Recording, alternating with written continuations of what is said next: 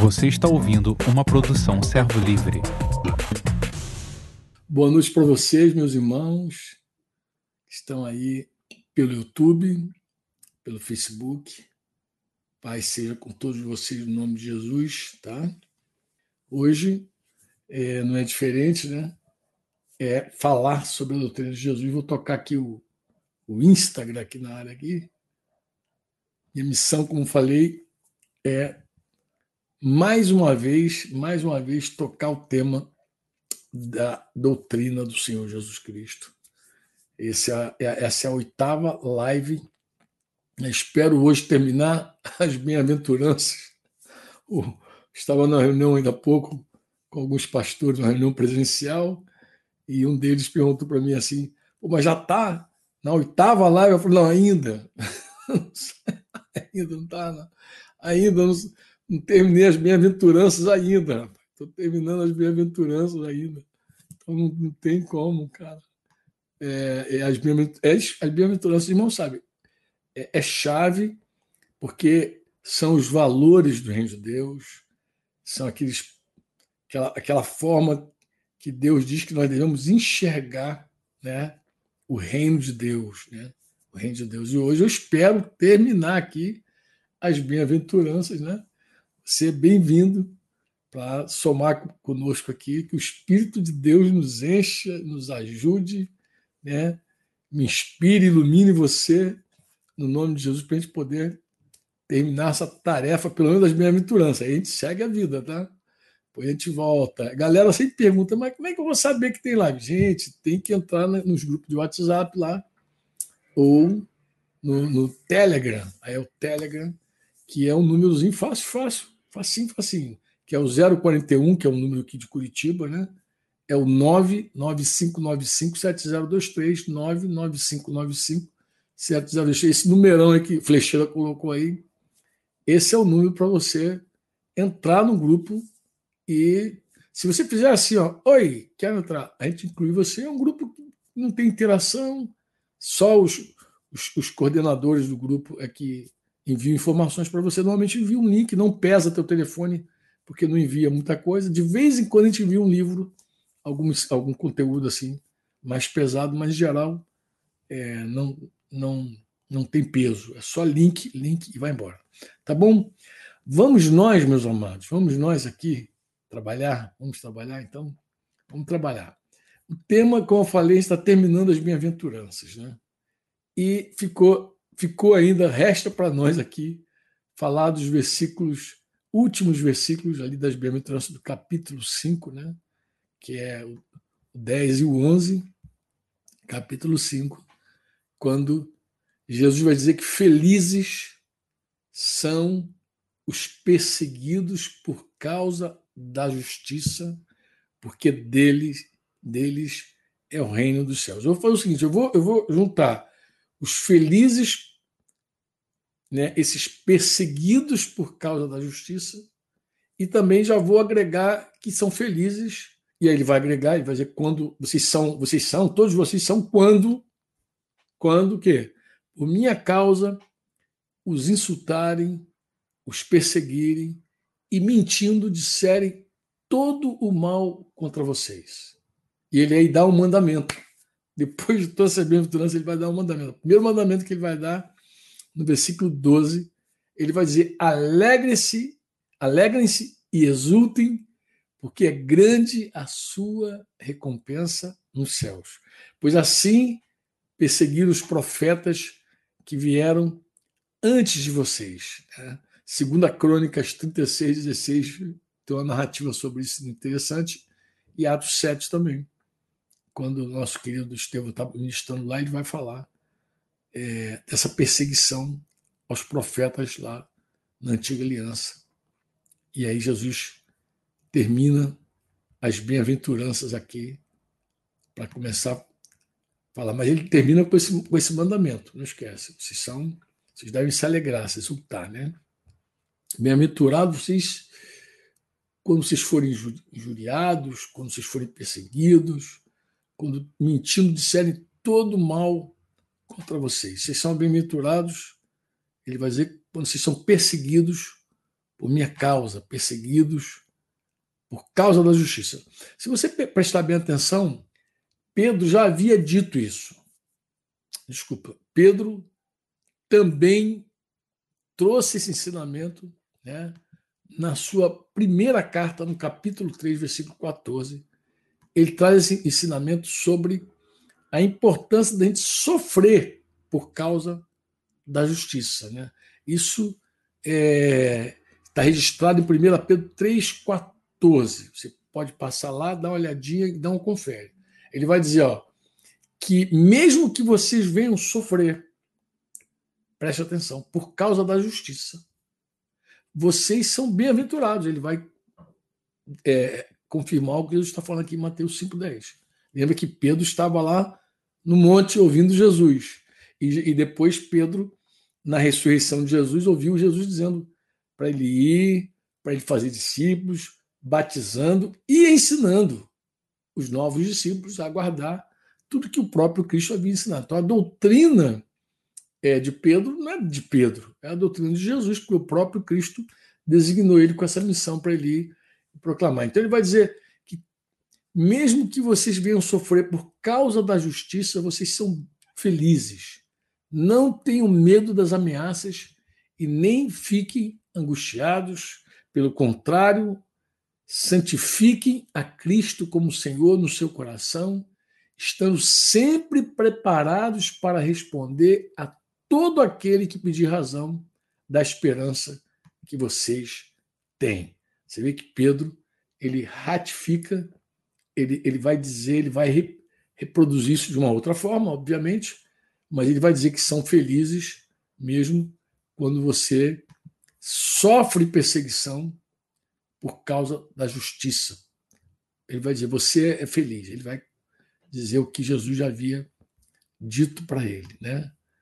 É, eu já, já, já faz muito, muitos anos que nós aprendemos, ensinamos que quando nós entramos no reino de Deus, nós deixamos para trás a, injustiça. Você vai lembrar disso. Deixar a injustiça praticar a justiça e suportar a injustiça. A gente sempre, é, há muitos anos, a gente tem essa, recebe, recebemos isso e ensinamos assim. Né?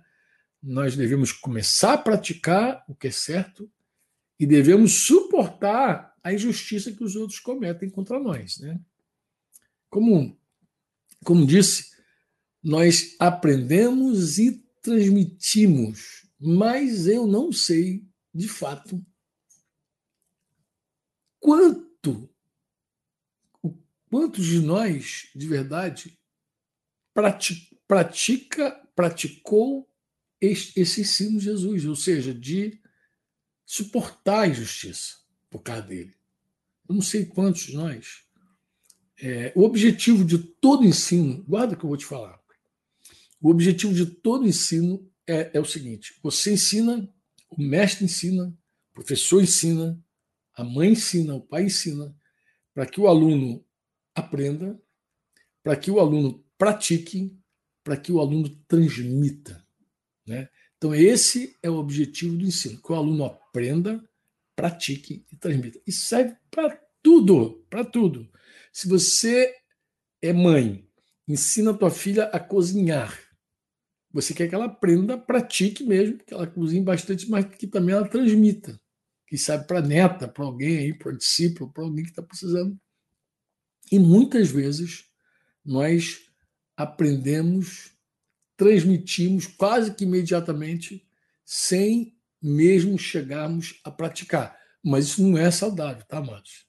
O correto é aprender, praticar e transmitir. Nós retemos o ensino quando nós praticamos. Quando fica na teoria, a gente não retém muito, não. Eu lembro que há vários anos eu estava em Santiago do Chile, na casa de uma irmãzinha muito querida que já dorme no Senhor, ela já dorme no Senhor. Mas era, ela era uma daquelas senhoras que me recebia lá e queria cozinhar e tal. Eu lembro que ela estava preparando um peixe delicioso, como sempre, cozinhava muito bem.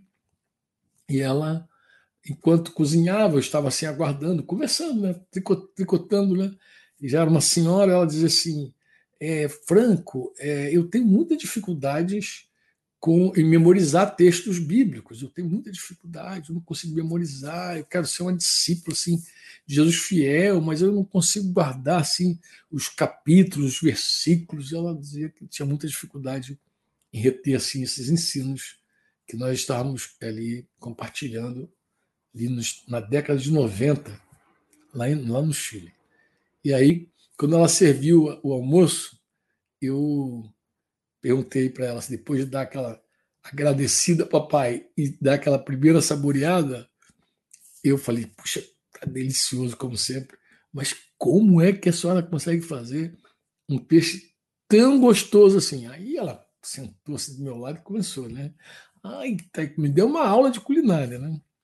E quando ela terminou, eu falei assim, engraçado a senhora é, me deu uma aula aqui de como fazer esse peixe, mas em nenhum momento só foi buscar seu livro de receitas. Eu pensei que a senhora fosse pegar o livro de receitas, sentar comigo aqui, abrir a receita. Ela falou: ah, não preciso disso, não. Eu falei, por que a senhora não precisa? Ela, porque eu faço sempre, eu cozinho direto, eu estou sempre praticando e tal. Eu falei, querida, assim são os ensinos do mestre, Senhor. Quando nós praticamos, nós retemos. Não é, não é, não é tão importante, fundamental, saber onde está o capítulo e o versículo. Talvez você não tenha memória para isso, mas você sabe que está lá. Você pode dizer, não, está escrito, eu sei que está escrito, está escrito. Mesmo que você não saiba o endereço, não tem nenhum problema, querido. Isso não é um problema, não é uma tragédia não saber o endereço. O importante é que você não deixe de praticar. Porque quando você pratica a palavra, você encarna a palavra. Você encarna a palavra. E muitas vezes você vai ver que você não precisa nem olhar, rever. Está lá. Está lá. Você encarnou a palavra. E é assim que tem que ser. Assim que é. E, porque, e o objetivo do ensino é esse: é que você aprenda que você pratique e que você transmita. E quando você pratica, fica muito mais fácil você transmitir, obviamente, tá bom? Eu acredito, como falei com você, com o tio que está aí em casa, não sei se está em casa, não sei onde você está, presumo que a maioria está em casa, né? É, eu acredito que a maioria de nós, ó, é, às vezes, ouve e já fala sem praticar.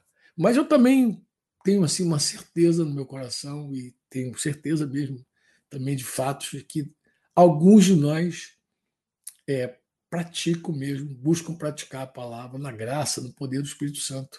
E que alguns de nós até já suportaram muitos sofrimentos por causa de Jesus. Eu penso que alguns já aprenderam a sofrer, aprenderam a ouvir o ensino praticaram, sofreram e até transmitiram de alguma forma. Porque quando você sofre, suporta, você transmite até sem palavras, né? Às vezes você transmite só com o teu testemunho, né? É, que você é, experimentou, está experimentando, alguém está olhando para você e está se inspirando, dizendo, poxa, fulano está suportando. Poxa, fulano, se ele consegue, eu também vou. Eu também penso que alguns, é, como eu falei, já aprenderam, praticaram, transmitiram, que de verdade nós precisamos abandonar toda injustiça. Praticar a justiça e suportar a injustiça. Eu também falei numa outra live, acho que o tema era Isso não é justo, acho que é esse o título. Eu falei também que a maioria de nós concorda que o maior desafio não é deixar o mal, nem começar a praticar o bem, a fazer o bem. O maior desafio é suportar o mal que fazem contra nós. Eu acredito. Isso aí já foi. Já fiz essa entrevista, já fiz. a, a maioria esmagadora acredita que a coisa mais difícil da vida é suportar a injustiça. De verdade, não é fácil, né? Mas vamos exa examinar o que Jesus está falando. Que tipo de coração é esse? Coração feliz, né?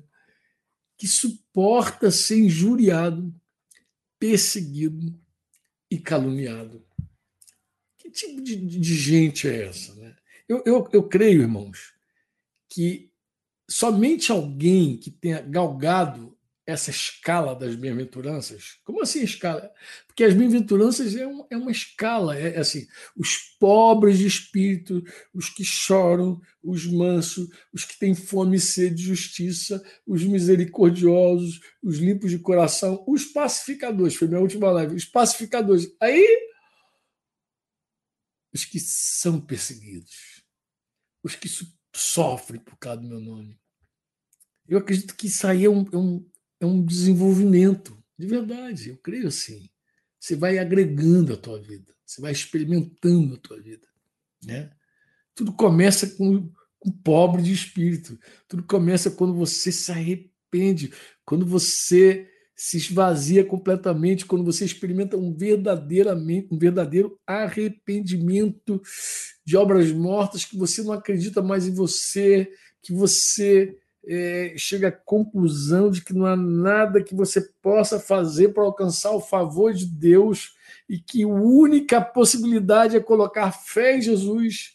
Eu acredito que isso é real para você, você se esvaziou por completo, pobrezinho, viu que não tem como ser justificado sem Jesus, salvo sem Jesus, que você renuncia tudo por causa de Jesus. Eu não sei se você encontrou Jesus como a parábola lá é, do, do, tesouro escondido. Não sei se você praticamente tropeçou, na verdade, ou se você, como aquele que buscava uma pérola e encontrou a pérola. Eu não sei. Eu sei que quando alguém vê Jesus, ele é capaz de perder tudo por Jesus.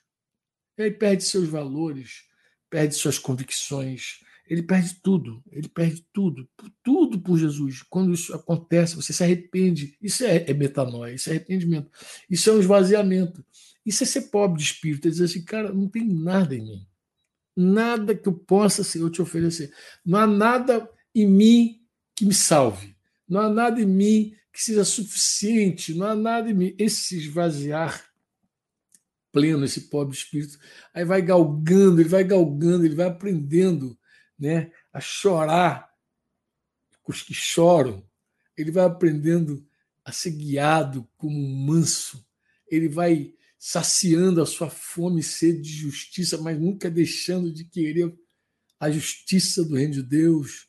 E vai se enchendo de misericórdia, compreendendo a debilidade dos outros. Né? Vai buscando e aprofundando com Deus uma limpeza de coração mesmo. Ele, ele não quer só não praticar o mal, ele quer também não ter mais motivos, sabe, enganadores, ele não quer mais confiar na, na própria, no próprio coração dele, e ele então quer ser limpo de coração, ele é capaz de pacificar, porque ele foi alcançado por essa paz, então ele se torna essa pessoa, um coração firme, capaz de suportar todas as tribulações da vida. Eu penso que esse coração possui uma fé inabalável, pois quando a pessoa é injuriada, perseguida, caluniada pelo nome de Jesus, certo que ela não pode tremer na base. Não tem como ela tremer na base. As calúnias, fofocas, né? o mundo, o próprio anticristo, eles não podem, eles não são suficientes para abalar um verdadeiro servo do verdadeiro Deus vivo. Não são suficientes. O Senhor Jesus chegou a dizer que quando esse feliz, esse bem-aventurado está passando por essa situação difícil, ele deve exultar e se alegrar em, tais circunstâncias. Por quê? Porque há um galardão prometido para ele. Eu estou certo que os primeiros discípulos compreenderam esse ensino de Jesus como ninguém. Pedro estava lá também. Atos 5. Bota aí, flecha. Atos 5, verso 41, 40, desculpa, 41 não, 40 e 41, né? Que as autoridades chamam os apóstolos, dá-lhe uma surra, uma surra, né? uma peia nos apóstolos, bate nos, nos, nos homens de Deus e recebe uma ordem ordenando não falem mais nesse nome, no nome de Jesus. Não fale, ó, vocês estão proibidos de falar no nome de Jesus. Isso depois de uma surra. E soltaram ele. que acontece no verso seguinte, diz que eles se retiraram do sinédrio regozijando-se por terem sido considerados dignos de sofrer afronta por esse nome. Que é outra coisa também que a gente tem que considerar, irmãos. É uma vida cheia do Espírito Santo. Tem outra explicação. Só alguém cheio de Deus, cheio do Espírito Santo, quebrantado pelo poder de Deus realmente para passar por situações assim. Agora eu tenho um cuidado que eu queria manifestar com todos vocês. É um cuidado conosco. É um cuidado que eu tenho conosco, mas eu quero deixar registrado com todos vocês. Qual é o meu cuidado? É, é um cuidado com a igreja. Eu, a começar por mim.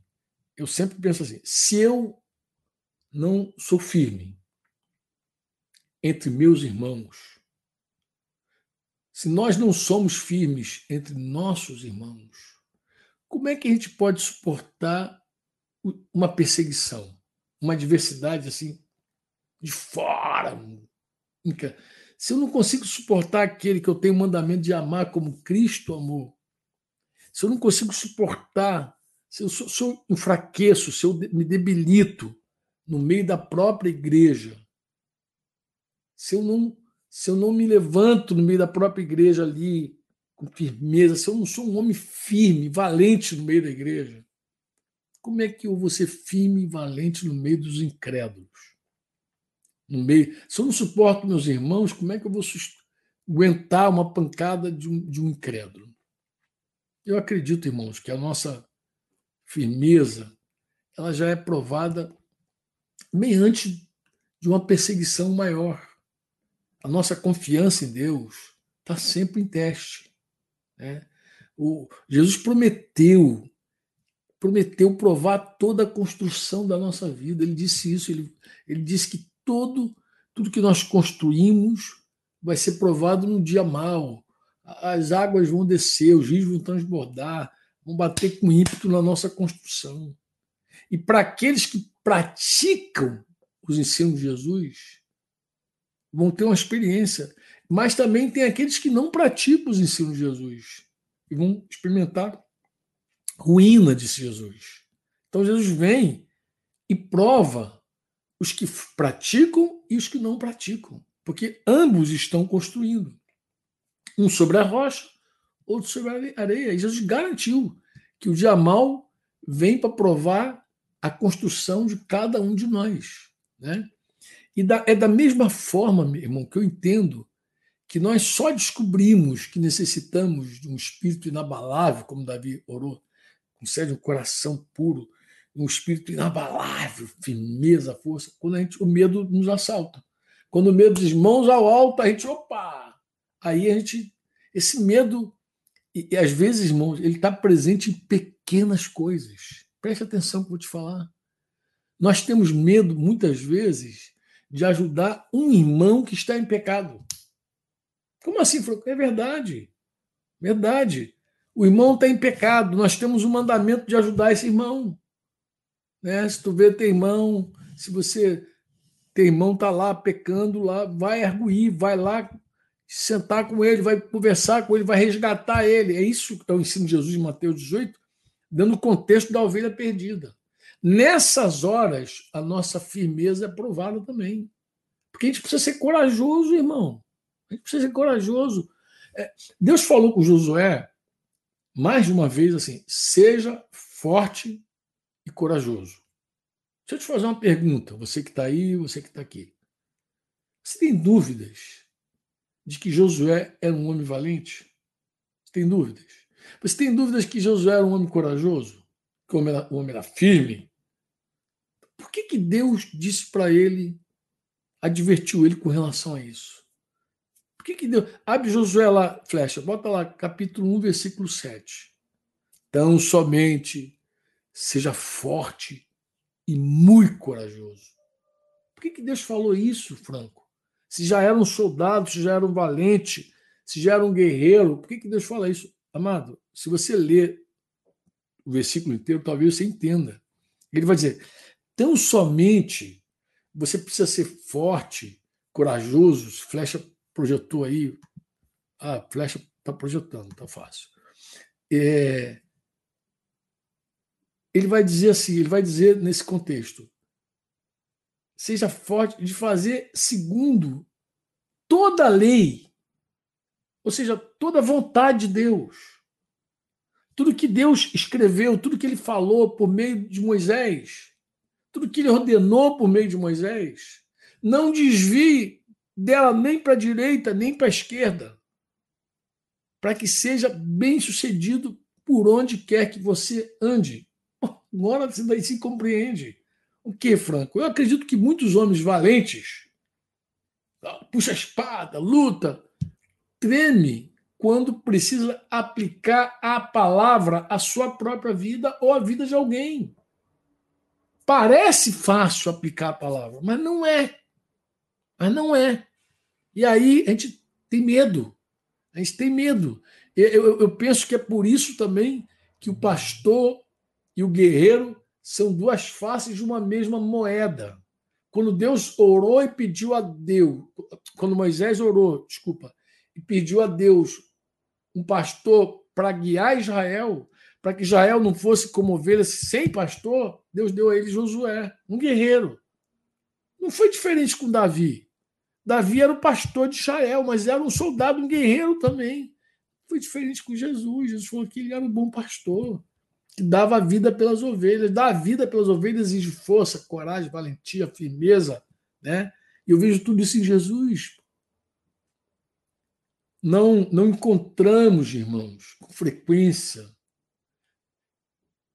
gente firme nas igrejas. Nos, quando eu falo igreja, estou falando de prédio, estou falando na, na comunhão, na vida, nos relacionamentos Irmãos cheios de amor e de firmeza, de verdade, de sinceridade, capaz de quê? De repreender alguém em particular a sós. Como Mateus 18, 15 ordena. Né? É difícil encontrar pessoas que perguntam: cá, fulano, é isso mesmo? É isso mesmo que eu estou vendo? É isso mesmo que eu soube da tua vida? Como é que está essa situação? É, é, é difícil dizer alguém dizer assim, está errado, o que você está falando está errado. Esse não é o caminho de Deus para você, você confrontar a pessoa com a palavra, com a verdade de Deus. Admoestar com brandura. Com brandura, mas admoestar a pessoa. Arrepende-se. Sai desse buraco. Dá a meia volta. Não fica aí, não. Então, assim, é difícil, amados. É muito difícil encontrar gente sabe, com essa estirpe, com essa firmeza, né? Pessoas que, que confrontam o pecado com a verdade, que admoesta com brandura os insubmissos, que nem diz lá Paulo aos Tessalonicenses, capítulo 5, né? Lembra lá?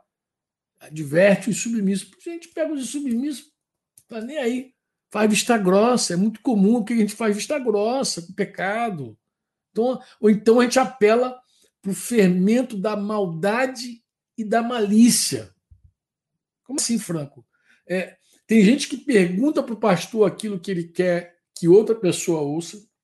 Pastor, é pecado? Ele pergunta porque ele quer que outra pessoa ouça, ouça, né? E às vezes coloca o pastor numa maior furada também. Aí o pastor, às vezes, coitado, é, em vez de sentar e confrontar tudo, que, que ele faz? Ele fala à igreja através de mensagens balaônicas, né, dirigidas assim, oh, joga direta do púlpito. Isso se chama fermento de malícia. Paulo falou que a gente não deve usar esse fermento, a gente deve usar os asmos da sinceridade e da verdade. É muito ruim quando você joga fermento do púlpito. Tem gente que joga fermento na mensagem, tem gente que joga fermento na, na pergunta. Tem gente que joga fermento na oração. Como assim? Verdade, meu lindo. Há vários anos eu fazia um programa chamado Ponto de Contato. Foi quando eu conheci meu amigo Léo Bossan. Cara, ponto de contato. E um dos programas eu falei sobre esse caminho de confrontar a pessoa e tal, para levar até o final. E uma irmã me ligou. Me ligou, assistiu o programa pela televisão, pela Vinge TV, me ligou e falou: Pastor, estou aqui com um caso aqui que eu queria que o senhor me ajudasse. Estava no conflito com um diácono lá da denominação. E depois que ela contou a história, eu falei, irmã, tem um caminho para a senhora. A senhora precisa ir até esse irmão e, e, e, conversar com ele. Não, mas ele já sabe tudo. Eu falei, mas a senhora conversou com ele? A senhora falou com ele? Não, mas ele ouve as minhas orações. Quando eu oro, ele escuta. Misericórdia. Eu falei, querida, a senhora está usando de fermento de malícia, de maldade com esse irmão na oração. Porque tem gente que ora, não é para Deus ouvir, não. Ora para que o outro ouça, para o meu nível de fraqueza nossa. A nossa. Olha, amados, eu quero dizer o seguinte: é... quero dizer, preste atenção para você. Preste atenção que eu te falo. Se não somos firmes na casa de Deus, entre irmãos, na nossa família espiritual, como seremos em meio à perseguição, à injúria e à injustiça? Como, amados? Como? Sente já fraqueja em coisa tão pequena. Um coração abalável, no fundo, é um coração que não confia em Deus. Né? Eu, eu queria fazer rapidamente uma, uma breve reflexão sobre confiança em Deus à luz dos Salmos. Aí, meu amigo Flecha, vai pegando aí, ó. Só Salmo, Salmo, Salmo 4, versículo 5, né? Oferecei sacrifício de justiça e confiai no Senhor. O 5:11, mas alegre-se todos que confiam em ti. Oh, alegre-se todos que confiam em ti. Inclusive alegria é, é, é, o reino de Deus, é paz, justiça, alegria do Espírito Santo. Vê que alegria está em igualdade com a justiça, né? com a paz. Olha que coisa tremenda. Pouco se fala sobre alegria, né? Sobre a importância de ser alegre, estar alegre. Né? Exultem eternamente por quanto tu os defendes, se glorice em ti os que amam o teu nome. É, é Salmos 20, versículo 7. Uns confiam em carros e outros em cavalos, mas nós faremos menção do nome do Senhor, nós nos refugiaremos nele. 21, 7 pois o rei confia no Senhor e pela bondade do Altíssimo permanecerá inabalável. 22, 4 e 5. Em ti confiaram nossos pais. Eu gosto demais desse salmo, 22, 4 e 5. Em ti confiaram nossos pais. Confiaram. É, parece que estão orando. Em ti confiaram nossos pais. Confiaram. E tu os livrastes. A ti clamaram e foram salvos. Em ti confiaram e não foram confundidos. Eu gosto de salmo que eu digo assim: esse salmo 22, 4, 5, é, é, parece que é aquele legado que tu deixa para teus filhos. Imagina teu filho dizer para Deus assim: Senhor, em ti confiaram os nossos pais. Eles confiaram e tu os livraste.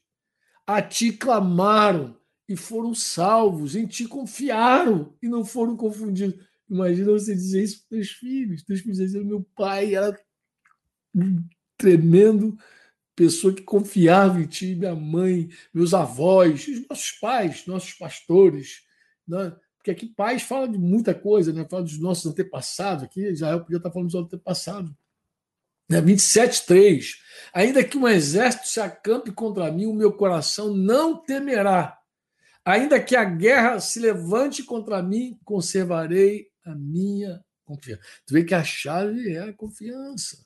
Tu vê que a chave é a confiança, né? Tu vê que a chave 32:10, o ímpio tem muitas dores, mas aquele que confia no Senhor, a misericórdia o cerca. É impressionante, irmão, porque é assim. O cristão passa a tribulação. Ele passa dificuldade. Irmão, é só começar a andar e querer ter uma vida piedosa, que tu vai, vai passar por muitas aflições, passa. Mas você vê também a misericórdia de Deus cercando essa alma. Ela, ele cerca, é cheio de misericórdia, porque tem hora que você diz assim, Senhor, eu não, eu não me suporto mais, Senhor. Nem você se aguenta mais contigo. Né?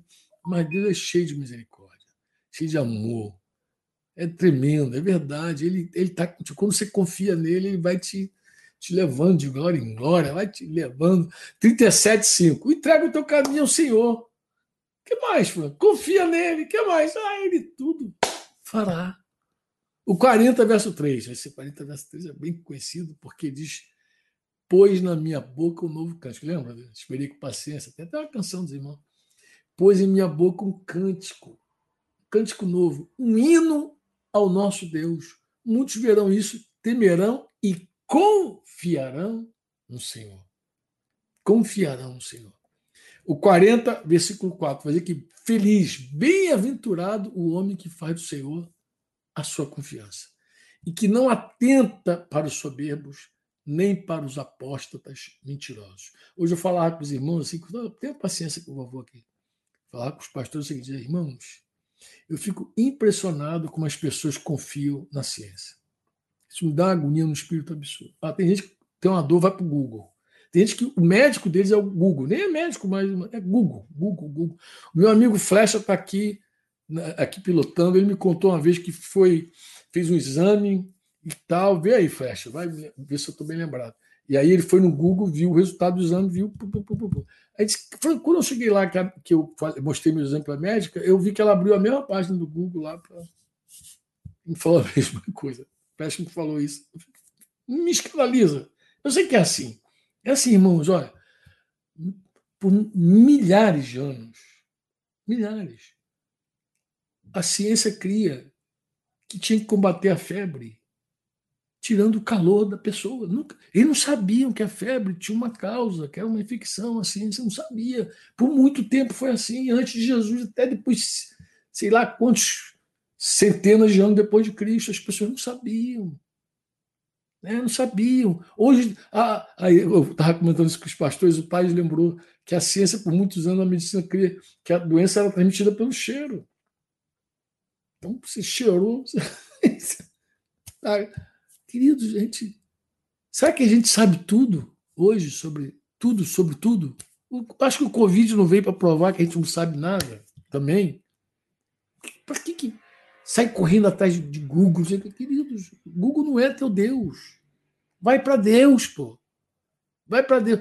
Feliz o homem que faz do Senhor a sua confiança, que não atenta para os soberbos nem para os apóstolos mentirosos. Isso sem falar quantas mentiras tem. Outra coisa que os irmãos comentaram também, que eu acho que é relevante de proveito. O que, que eles falaram? Foi Franco. E tem mais, quando você pesquisa algo no Google, as primeiras informações do Google é aquilo que é do interesse do Google e do interesse de, de, quem anuncia também. Óbvio, óbvio. Se você pesquisar aborto, o exemplo que o pai deu, os primeiros 10 casos ali é gente pró-aborto, favor do aborto. Depois, se você encontrar algum, alguma, alguém contra, vai ser lá um, sei lá, um texto lá, lá depois desce o primeiro. Porque é assim. Então você. As primeiras coisas que vem no Google, com quatro estrelas, cinco estrelas, dez estrelas, é, é também que é de interesse da, de alguém, entendeu? Queridos, misericórdia, misericórdia. Eu só a única palavra que eu posso dizer é misericórdia. No dia que eu temer, Salmo 56, 3. Isso a gente já tocou aqui também. No dia que eu temer, hei de confiar em ti.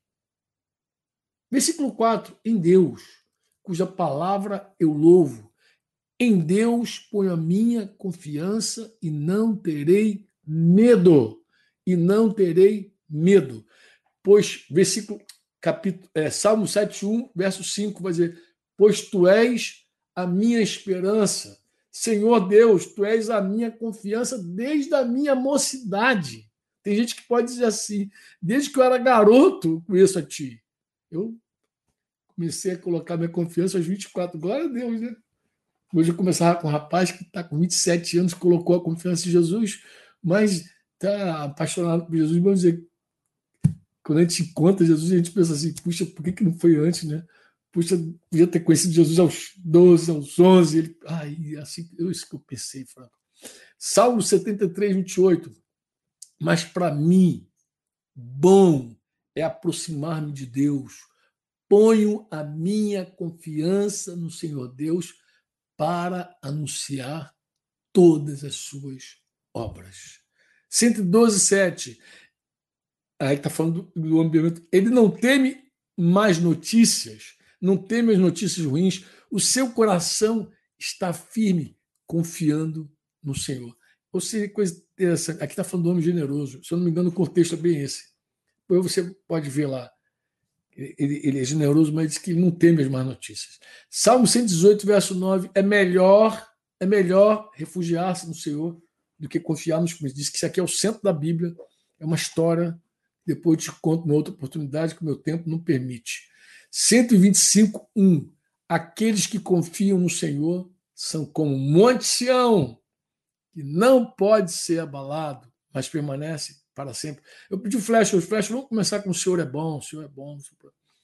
Sofrer injustiça, ser perseguido e caluniado pelo nome do Senhor é duro. Não é fácil para ninguém ser tratado cruelmente, injustamente. Passar pelas tribulações do dia a dia já nos custa muito, amado. Quanto mais entrar em uma zona de injúrias, perseguições, calúnia, imagina o que, é isso. Isso com certeza requer um coração firme, que confia sem reservas no Deus Todo-Poderoso, no Deus da nossa salvação. Pessoalmente, irmãos, eu creio que esse bem-aventurado, esse coração, que é, ele é provado primeiramente, inclusive, em casa, no seio da família, na igreja que ele é provado.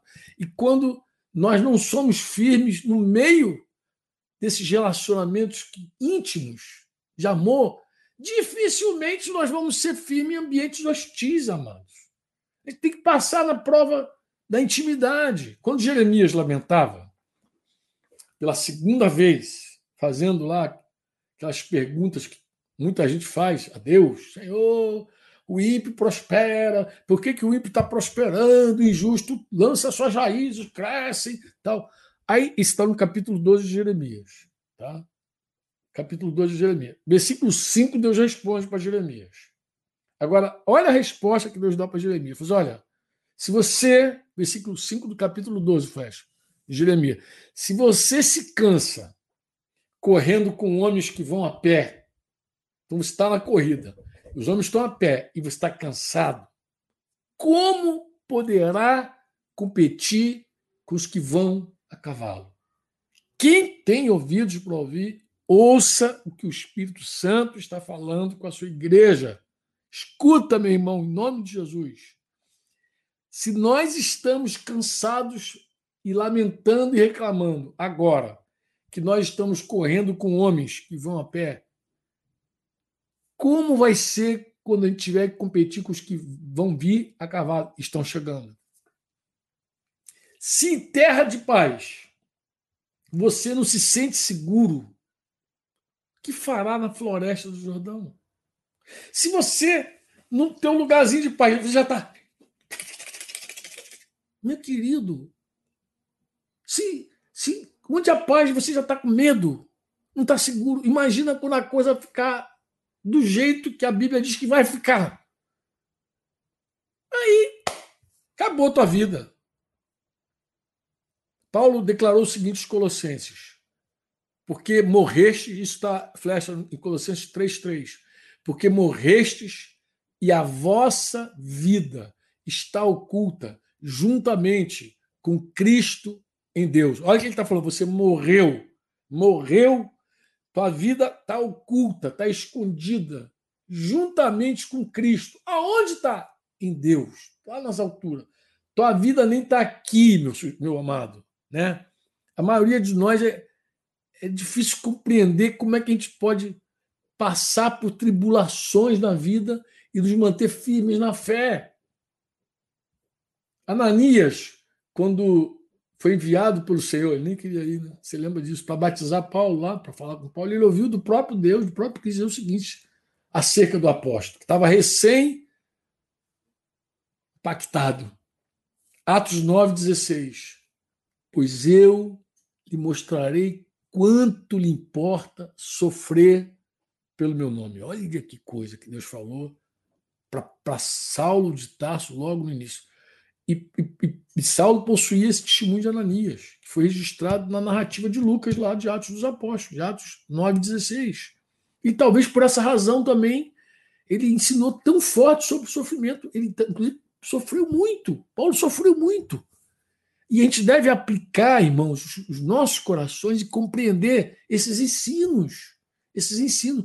Pois a compreensão desses ensinos, eles podem, essa compreensão pode cooperar muito conosco ajuda a nossa fé nas horas difíceis. A gente, ah, não, é, foi assim, não. Deus vai revelando, vai mostrando, é desse jeito, coisa tremenda e maravilhosa. Jesus disse que nós somos felizes, todos os que passam por injúrias, perseguições, calúnias por causa dele. Quando nós ignoramos, irmãos, o passar por tribulações, quando a gente ignora isso, nós podemos pensar que nós não vamos sobreviver ao sofrimento. Que, que não existe nenhuma possibilidade de felicidade em passar pelo caos. Ah, caos. É? A, gente, a gente vai. 2 Coríntios, flecha, puxa aí para essa turma aí. 2 Coríntios 4, versículo 8 e 9. Eu acho que esses, esses dois versículos, de 2 Coríntios 4, é, eu acho que esse texto é um texto que muita gente lê e fica assim. Eu, eu pelo menos comigo era assim. Eu dizia, meu Deus, o que, que Paulo está dizendo? Em tudo somos atribulados, porém não angustiados. Eu disse, ah, tribulado e angustiado não é a mesma coisa, não? Perplexos, porém não desanimados. Perseguidos, porém não desamparados. Abatidos, porém não destruídos. Meu Deus, eu perdi as contas. Já li esses versículos várias vezes, sempre achei que Paulo estava usando sinônimos e falei, meu Deus, ele está falando a mesma coisa, como é que é isso? Né? Será que atribulado não é angustiado, perplexo não é desanimado, perseguido não é desamparado, abatido não é destruído? Ele está falando de sofrimentos diferentes, de as muitas formas. Pareceu palavras semelhantes para mim, falei, está falando para os coisas semelhantes. Né? Definindo coisas opostas. Estranho o que Paulo está dizendo. Aí o que, que eu fiz? Né? Eu, eu, eu pensei assim: se ele estivesse falando coisas assim, antônimo, antônimo, talvez a gente entendesse melhor, mas ele está usando sinônimo. Está falando palavra parecida. Como é que eu vou entender um negócio desse? Atribulado, sim, angustiado, não. Perplexo é possível, desanimado é impossível perseguido sempre, desamparado nunca, abatido às vezes, destruído jamais. Eu falei, meu Deus do céu, que coisa. Mas quando você. É, quando eu falo sobre esse assunto, eu costumo perguntar aos irmãos se eles já decoraram esse versículo. E aí começamos uma maratona engraçada, né? Porque na maioria das vezes as pessoas misturam tudo. Misturam tudo, não sai nada. Tentando lembrar as palavras exatas que Paulo usou, né? É e a gente termina dando umas boas gargalhadas, obviamente, né? Mas porque para mim é muito compreensível essas confusões, confusão mesmo, confusão. Como é que, como é, que é isso? Né? A gente pode confundir essas palavras, a gente não compreende essas verdades né? Paulo está ensinando nessa carta aos Coríntios. Mas o que, que eu fiz? Uma ocasião eu busquei entender melhor. Aí apelei para o idioma original. Falei, vou lá ver no grego como é que está dizendo. Paulo está dizendo realmente. Né? Fui lá ver os versículos. Né? Eu cheguei a uma conclusão, queria compartilhar contigo essa conclusão aqui que eu cheguei sobre esses dois versos aí. No dicionário grego, a palavra atribulado significa prensado como uva, exprimido, com firmeza, estreitado, contraído, né? A palavra angustiado é a mesma coisa. A palavra angustiado é estar num lugar estreito. Encolher, comprimir, apertar, ser dolorosamente restringido em espírito. Se parece muito, tem uma ligeira diferença. Mas o que, que Paulo está dizendo? Paulo está dizendo assim: você conhece aquelas moendas de cana. Tinha, eu, eu, sou do tempo da, que a moenda era na mão ainda. O cara meu, meu tio fez. Ele era, ele era marceneiro e fez uma moenda de madeira no quintal. E a gente moía a cana no braço. Então, assim, é, você conhece a moenda. Ele está dizendo assim: para a primeira lição dele, ele está dizendo assim: posso passar, mas não vou permanecer. Como assim, Franco? Eu posso passar. Eu posso passar. Eu posso ser moído. Eu posso ser passar por tribulação, mas eu não vou ficar lá dentro. Eu não vou permanecer naquela, naquela moeda, eu não vou entalar na moeda. Eu vou passar. Eu, vou, eu posso viver o caos, mas não vou ficar nele. Não vou ficar. Essa, é, o melhor exemplo é a moenda de cana, porque a maioria conhece a moenda de cana. Todo mundo conhece. Oh, fazer, eu sou igual aquela moendinha. Passo ali, eu lembro há muitos anos, nosso amado Moisés Cavaleiro estava contando que ele estava numa reunião, minha irmãzinha disse assim: ah, Eu tive uma visão contigo, pastor. Eu vi o senhor em cima de uma moeda. E ele, ele pensou que era moeda. Ele ficou feliz: Oh, em cima de uma moeda. Ela falou: Não, pastor, moenda. ele não gostou muito, não. Mas moenda. Moenda, assim, você é triturado. Paulo, Paulo fala que você passa igual, mas não fica lá. O Salmo 84, flecha, versículo 5 a 7, vai dizer assim: Feliz, olha de novo aí, feliz o homem cuja força está em ti. Opa! Feliz o homem cuja força está em ti. A força não está em nenhum outro lugar, está em ti. Em cujo coração se encontram os, cam os caminhos aplanados aplanados, o qual, passando pelo vale árido, passando, faz dele um manancial. Quer dizer, o cara prospera no deserto já. O que, que vai acontecer? De bênçãos, o cobre a primeira chuva. Quem passa pelo deserto e já floresce já na aridez, meu irmão, né? Você já, as primeiras chuvas você já está coberto de bênção. Não? Vão indo de força em força, cada um deles aparece diante de Deus em Sião. O homem que se refugia em Deus, cujas forças estão em Deus, ele recebe do Senhor seu coração, os caminhos para transformar o caos. Ele tem instrução. O coração dele está aplanado. Né? Passar pela tribulação não é a mesma coisa que permanecer em tribulação, irmão. Por favor. O apóstolo está dizendo: nós podemos ser prensados como cana, como uva.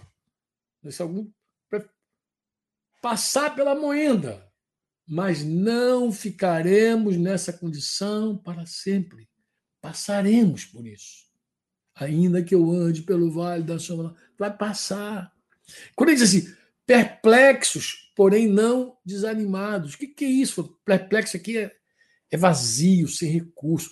No, no primeiro sofrimento é comprimido, exprimido. No segundo é esvaziado está tá sem recurso, está em dificuldade, né? está com necessidade, está embaraçado, não sabe que tá, caminho você vai tomar, não sabe o que, que você vai decidir. Você está perplexo. É isso que pode ser perplexo, mas não desanimado. Porque desanimado significa outra coisa. Né? Está completamente destituído de medidas. É, é, desanimado é o seguinte: é o estágio final de quem está perplexo, perplexo, perplexo, perplexo, perplexo. E aí chega uma hora que ele, que ele vai ficar assim, totalmente sem medida, sem recurso, entendeu? Ele vai renunciar a toda esperança, né? Ele vai estar em desespero. É isso que ele está dizendo, né? Se no primeiro sofrimento você passa por uma prensa, é exprimido, agora o apóstolo está dizendo você vai ser esvaziado. Tem uma hora que Deus vai te esvaziar, vai permitir você ser esvaziado. Ele está dizendo, dizendo que nós podemos ser esvaziados de tudo. Podemos perder todas as bases e apoios de sustento, porém não perderemos a fé e a esperança. Existe uma diferença fundamental, meu irmão, entre perder o controle e perder a esperança. Guarda isso. Fundamental entre perder o controle e perder a esperança. O fato de que nós perdemos o controle não tira a nossa vida do controle de Deus. Eu perco o controle, você perde o controle, mas Deus não perde o controle da nossa vida. Ele preside sobre o caos. Ele está sempre tomando conta de tudo. E Paulo está dizendo, está dizendo, não, nós podemos ser totalmente esvaziados, mas a gente não vai perder a esperança virão dias difíceis aí, talvez muita gente perca seus empregos. Eu já tenho falado isso aqui para vocês. A, a, primeira onda do Covid vem a segunda onda, que é a economia, vai tocar um monte de gente. Aí você vai se sentir esvaziado, sem recurso, desempregado, sei lá o que da vida que tu vai se sentir. Mas se você é um cristão, é hora de você descobrir que a tua base, teu fundamento não é tirar de você quando Jesus é o Senhor da tua vida. Você vai estar perplexo, realmente. Perplexo. totalmente esvaziado. Mas não vai desanimar. Você não vai desanimar, não. O poder do Espírito Santo vai te levantar, no nome de Jesus. Entendeu? É, você vai perder o controle, mas você vai ver que Deus segue no controle de tudo. Na escuridão, no vale da sombra da morte, nós perdemos o controle da situação. Às vezes a gente perde o controle da vida, diz, meu Deus, vou morrer. Mas Deus está conosco. Sua presença nos enche de autoridade, de verdade, e esperança. Desculpa usar essa expressão, é mesmo. Ele enche de autoridade e esperança. Deus está conosco. Sua presença nos enche de autoridade, de amor, de esperança. Ele está no controle. Nele nós podemos esperar continuamente. É na escuridão, amados, que nós aprendemos a depender e a confiar no Senhor completamente. Foi isso que Paulo falou na segunda carta aos Coríntios. Ele falou perdeu a esperança da própria vida para não confiar mais neles mesmos, mas confiar no Deus que ressuscita mortos. Quem depende de Deus e confia nele não perde as esperanças jamais. Todo aquele que confia em Deus espera em Deus, espera nele. É na perplexidade, nesse esvaziamento, que nós vamos descobrir uma coisa: que Deus é tudo. Que Deus é tudo. Nós Deus é tudo. A gente não vai perder porque Deus é tudo. Nós temos o Senhor.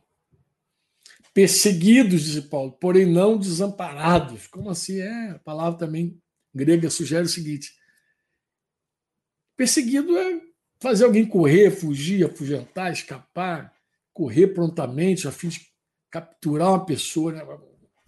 também perseguir de modo hostil, né? né? De qualquer Paulo, Paulo, em termos de perseguição, ele conhecia bem, né? Tem uns caras que fizeram um jejum correndo sobre, sobre a pena, sobre a maldição de se tornar maldito, sobre a condição de se tornar maldito, a maldição de se tornar maldito essa agora. Mas eles colocaram debaixo dessa, dessa pena. Vamos ficar malditos se a gente não matar esse homem. E eles jejuaram, não comiam nem bebiam até matar Paulo. Bem, ou morreram de fome, ou ficaram malditos se converteram, né? porque não mataram Paulo. Logo no início da, da jornada daquele irmão. Né? E, mas ele está falando que é perseguido, sim, mas desamparado, não, nunca. O que é desamparado? Abandonado. Né? Foi desertado, deixou em grande dificuldade. Abandonado, né? totalmente abandonado, completamente desamparado, deixou para trás. Deus te deixou para trás. Deus desistiu de você, né? Não, é desamparado alguém que desiste até de sobreviver. Perseguido, amado, ser tratado cruelmente, injustamente, de forma obstinada. Imagina que alguém está querendo o teu mal de verdade, querendo te destruir. Isso é ser perseguido. Né? Paulo diz que é possível a gente ser perseguido. É possível que alguém decida a gente acabar com a gente. Estou terminando aqui meu tempo, tá? Mas, apesar de ser tão doloroso, ele garante que perseguido sim, mas a gente não vai ficar sem sustento, a gente não vai ficar abandonado. Eu estou seguro que Jesus se identifica com aqueles que são perseguidos, porque ele mesmo se apresentou para Paulo dessa maneira. Saulo, Saulo, por que me persegue? Paulo, Saulo podia eu não estou te perseguindo, estou perseguindo, não. Não, persegue a mim, porque persegue a minha igreja, né? E Paulo caiu por terra vindo essa palavra, Atos 9, 4. Né? E ele vai dizer, por fim, aqui o Instagram está acabando o tempo, mas eu vou terminar aqui para o pessoal que está no YouTube, não tem jeito, tá, galera? Tem que terminar. É, ele vai dizer, por fim, que nós podemos ser abatidos, porém não destruídos. Né? Abatidos, porém não destruídos. Abatido aí é mais simples entender. Né? Quem tem esse, o avião foi abatido caiu. A gente pensa assim, ah, foi totalmente destruído. Não, ele está falando que é possível. Para conosco, é assim, a gente é abatido, mas a gente não é destruído. A gente segue ainda dentro do plano e do propósito de Deus. Às vezes pode estar muito humilhado, prostrado, lançado por terra, inferiorizado, a gente pode estar muito malzinho nesse sentido, mas não destruído, né? Não destruído, a gente continua no caminho, entendeu? A gente não foi abolido, não, não colocaram um fim em nós, uma ruína, né? A gente não, a gente não ficou inútil, a gente, a gente não está morto, né? Então a gente segue ainda e a gente deve seguir crendo, né? Parece incrível essa declaração, né? Abatido, mas ela é tremendamente verdadeira. O que ele está dizendo? Ele está dizendo que você pode ser humilhado, jogado no chão, abatido, como um avião que cai, porém não pode ser destruído. Se você crê nisso, é uma chave maravilhosa. Tá? Que, que no, Instagram não vai rolar, não. Pura verdade. Ninguém pode destruir sua vida. Pode ter certeza disso, você que está em casa. Ninguém pode destruir sua, vida. Essa frase pode parecer estranha, mas ela é totalmente verdadeira. Eu só comecei a falar isso porque eu lembrei dos Colossenses aqui. Né? Que a tua vida está oculta com Jesus. Colossenses 3,3, que eu li aqui. Eu li há muitos anos, terminando aqui agora com o que está aqui no, no YouTube, também no Facebook, assim, eu li há muito um tempo que um pai está passando assim, uma grande tribulação com seu filho. Uma grande tribulação com seu filho. Ele. filho foi lá, foi para as drogas, arrebentou o pai todinho. Uma, uma tribulação muito grande. E ele então falou com o seu filho assim: a frase que eu tenho é essa. Ele falou assim: filho, você pode partir meu coração, mas não pode destruir a minha vida. Eu vou seguir a Cristo independente do que você fizer. Minha vida ela está escondida em Cristo. Aí ele usou a frase que eu guardei para a vida. Ele falou, você é importante, mas não é poderoso. Você é importante, mas não é poderoso. Você é importante, mas não é poderoso. Colossenses 3,3 que eu citei. Porque se já estás morto, você já está morto, está morto. A tua vida está escondida com Cristo em Deus. Logo, nenhuma injúria, perseguição, mentira contra nós é maior do que Cristo em nós. Quando Pedro vai dizer: se pelo nome de Cristo sois injuriados, felizes sois, porque sobre vós repousa o Espírito da glória de Deus. 1 Pedro 4,14, flecha. No versículo 11 e 12, ele vai, ele vai dar um, um exemplo né, do que eu disse antes. Né? No versículo 11 e 12, ele vai dar um exemplo do que eu falei antes sobre a verdade fundamentar o mandamento. Ele vai dar nos versículos anteriores. Né? O mandamento, qual é o mandamento aqui, Franco? É se alegrar, regozijar, exaltar. A verdade é que somos felizes quando somos perseguidos e injuriados por causa de Jesus. É. Também nós vamos é, encontrar alguns textos, além dessas verdades fundamentais, né? a gente vai encontrar textos fundamentados que vão fundamentar os mandamentos, né? que são as recompensas da obediência. Isso está aí também escrito. Né? Nós devemos nos alegrar e nos exaltar na perseguição, porque grande o vosso galardão. Ele está dizendo que tem recompensa. Há recompensa. E nós vemos os apóstolos, como eu citei aqui, cumprindo esse mandamento, né? lá em Atos 5. Terminar, diz que felizes, termina assim, felizes sois quando por minha causa vos injuriarem, vos perseguirem, mentindo, disserem todo mal contra vocês. Guarda isso, amado. Em nome de Jesus, guarda isso. Nosso grande exercício é aqui, é agora, é no meio da igreja, no meio dos nossos relacionamentos íntimos, preciosos. É aí. É aí que Deus está nos forjando, é aí que Deus está nos, nos moldando. Tá? Sejam fortes, corajosos, não desviem nem para a direita nem para a esquerda no que diz respeito à doutrina de Jesus Cristo. Próximo, próxima live, nós vamos agora sair das bem-aventuranças. Espero ser bem mais objetivo, bem mais rápido, né? Bem mais rápido. Mas a próxima a gente vai falar sobre outras verdades que Jesus vai estabelecer, por que, que ele vai nos comparar com sal e com a luz, tá bom? E a gente dá sequência, então, no Sermão do Monte. Sigo pedindo a vocês o quê, irmãos? Sigo pedindo a vocês orações.